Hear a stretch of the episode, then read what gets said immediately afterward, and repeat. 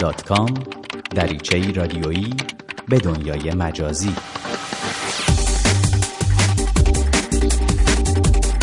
سلام. در برنامه دیگه از سری دات کام من حامد پارسی با شما همراه هستم تا گشت و گذار رادیویی دیگه داشته باشیم در دنیای اینترنت و تکنولوژی های جدید. در برنامه امروز برای شما از پیشبینی تحلیلگران بازار تکنولوژی های جدید در مورد میزان فروش تبلت و لپتاپ در سال 2013 میگیم. بر اساس این پیشبینی ها میزان فروش تبلت از فروش لپتاپ پیشی می‌گیره.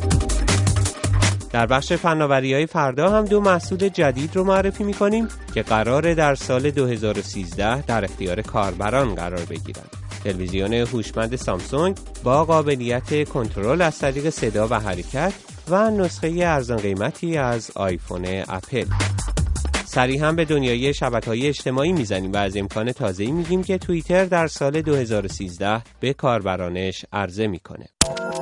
تکنولوژی های امروز در برنامه های پیشین دات کام از اتش پایان ناپذیر شرکت های کامپیوتری برای رقابت و تصاحب سهم بیشتر در بازار تبلت ها گفته بودیم. این موضوع حالا به تغییر زائقه کاربران هم دامن زده به طوری که رفته رفته سهم تبلت ها در سبد تکنولوژی کاربران در حال پیشی گرفتن از لپتاپ هاست. گزارش ها حاکی از اونه که در سال 2013 برای نخستین بار میزان فروش تبلت ها از لپتاپ ها بیشتر میشه. بر اساس یافته های وبسایت DisplaySearch که تحولات مربوط به بازار تبلت ها و لپتاپ ها رو دنبال کرده میزان فروش تبلت ها هر سال با افزایشی قابل توجه همراه بوده به طوری که پیش بینی های اولیه نشان می دهد که میزان فروش تبلت در سال 2013 رشدی 64 درصدی نسبت به سال 2012 خواهد داشت. بر پایه ارزیابی ها در سال 2013 بیش از 240 میلیون دستگاه تبلت به فروش می رسد. و در این میان 45 درصد از بازار در اختیار تبلت های 7 و 8 اینچی خواهد بود و تبلت های 10 اینچی هم که اپل سهم اصلی فروش آنها را در دست دارد 17 درصد از این بازار را به خود اختصاص می دهد. اما بر اساس پیش بینی ها در سال 2013 207 میلیون دستگاه لپتاپ به فروش می رسد که این رقم برای اولین بار کمتر از میزان فروش تبلت در سالهای گذشته است. بر اساس همین گمان زنی ها چینی ها نزدیک به سی درصد از تبلت های عرضه شده در سال 2013 را خریداری می کنند و البته بیشتر این تبلت ها محصولات شرکت های چینی خواهند بود اما نکته قابل توجه در این پیش بینی ها این است که در رقابت میان تبلت ها و لپتاپ ها تا چهار سال دیگر یعنی سال 2017 میلادی تبلت ها 75 درصد از میزان فروش را به خود اختصاص می دهند و شرکت های تولید کننده تبلت تنها یک چهارم بازار را برای تولید کنندگان لپتاپ باقی می‌گذارند. شنونده برنامه دات کام هستید.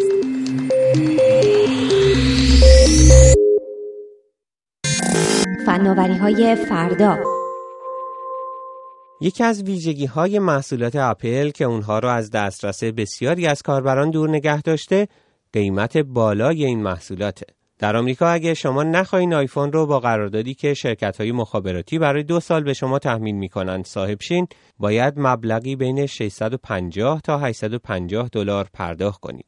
مبلغی که در بریتانیا و اروپا تا 30 درصد اضافه میشه و در کشوری مثل ایران تحت تاثیر قیمت روز بازار ممکنه بین دو تا 3 میلیون تومان تمام بشه.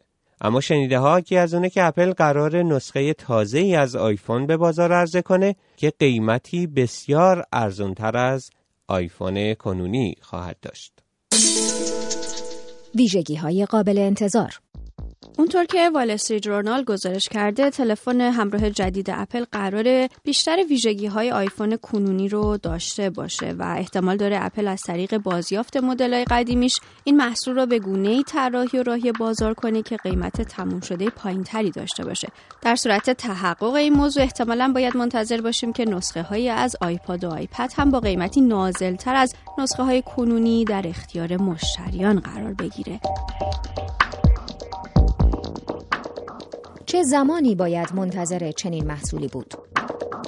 بلومبرگ گزارش کرده که نسخه ارزون قیمت آیفون احتمالا تو ماهای آخر سال 2013 به بازار عرضه میشه و قیمتش هم بین 100 تا 150 دلار پیش بینی شده.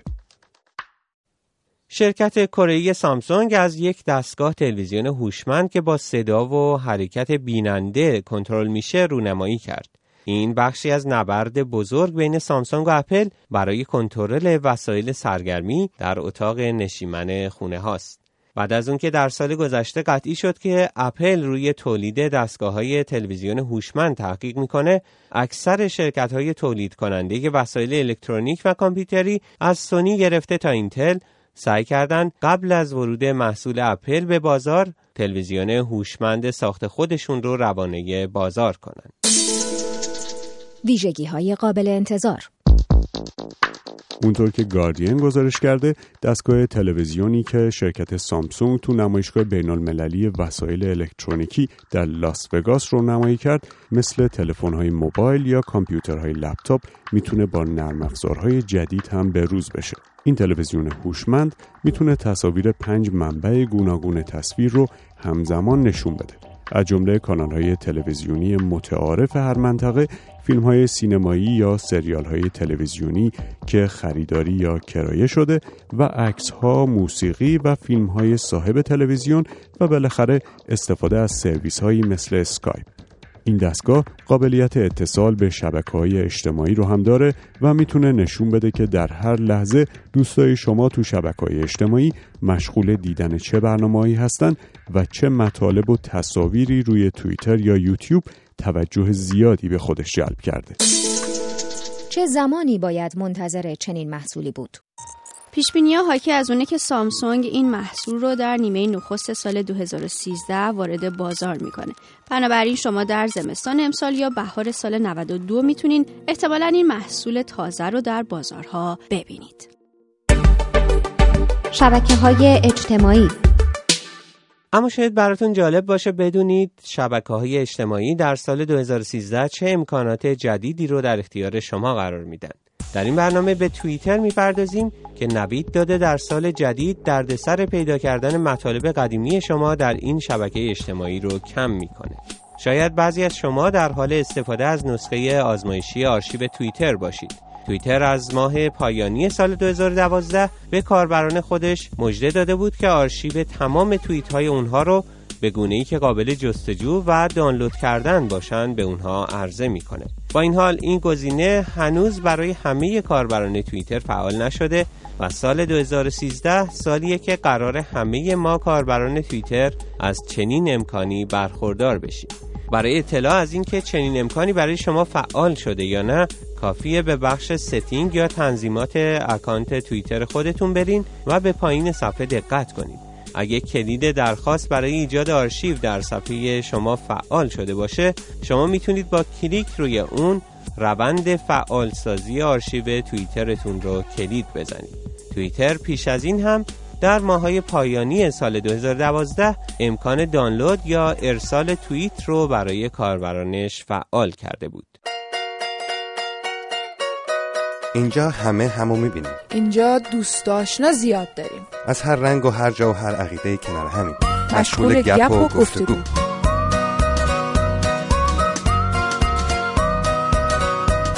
اینجا فیسبوکه. فیسبوک رادیو فردا. facebook.com رادیو.فردا به پایان برنامه دیگر از سدیه دات کام رسیدیم. در اجرای این برنامه همکارانم نوشین سید حسینی امیر نیکزاد و مانیا منصور من رو همراهی کردند. با ما به نشانی الکترونیکی .com at در تماس باشید یا ما را در صفحه فیسبوکی این برنامه به نشانی facebook.com فردا دنبال کنید.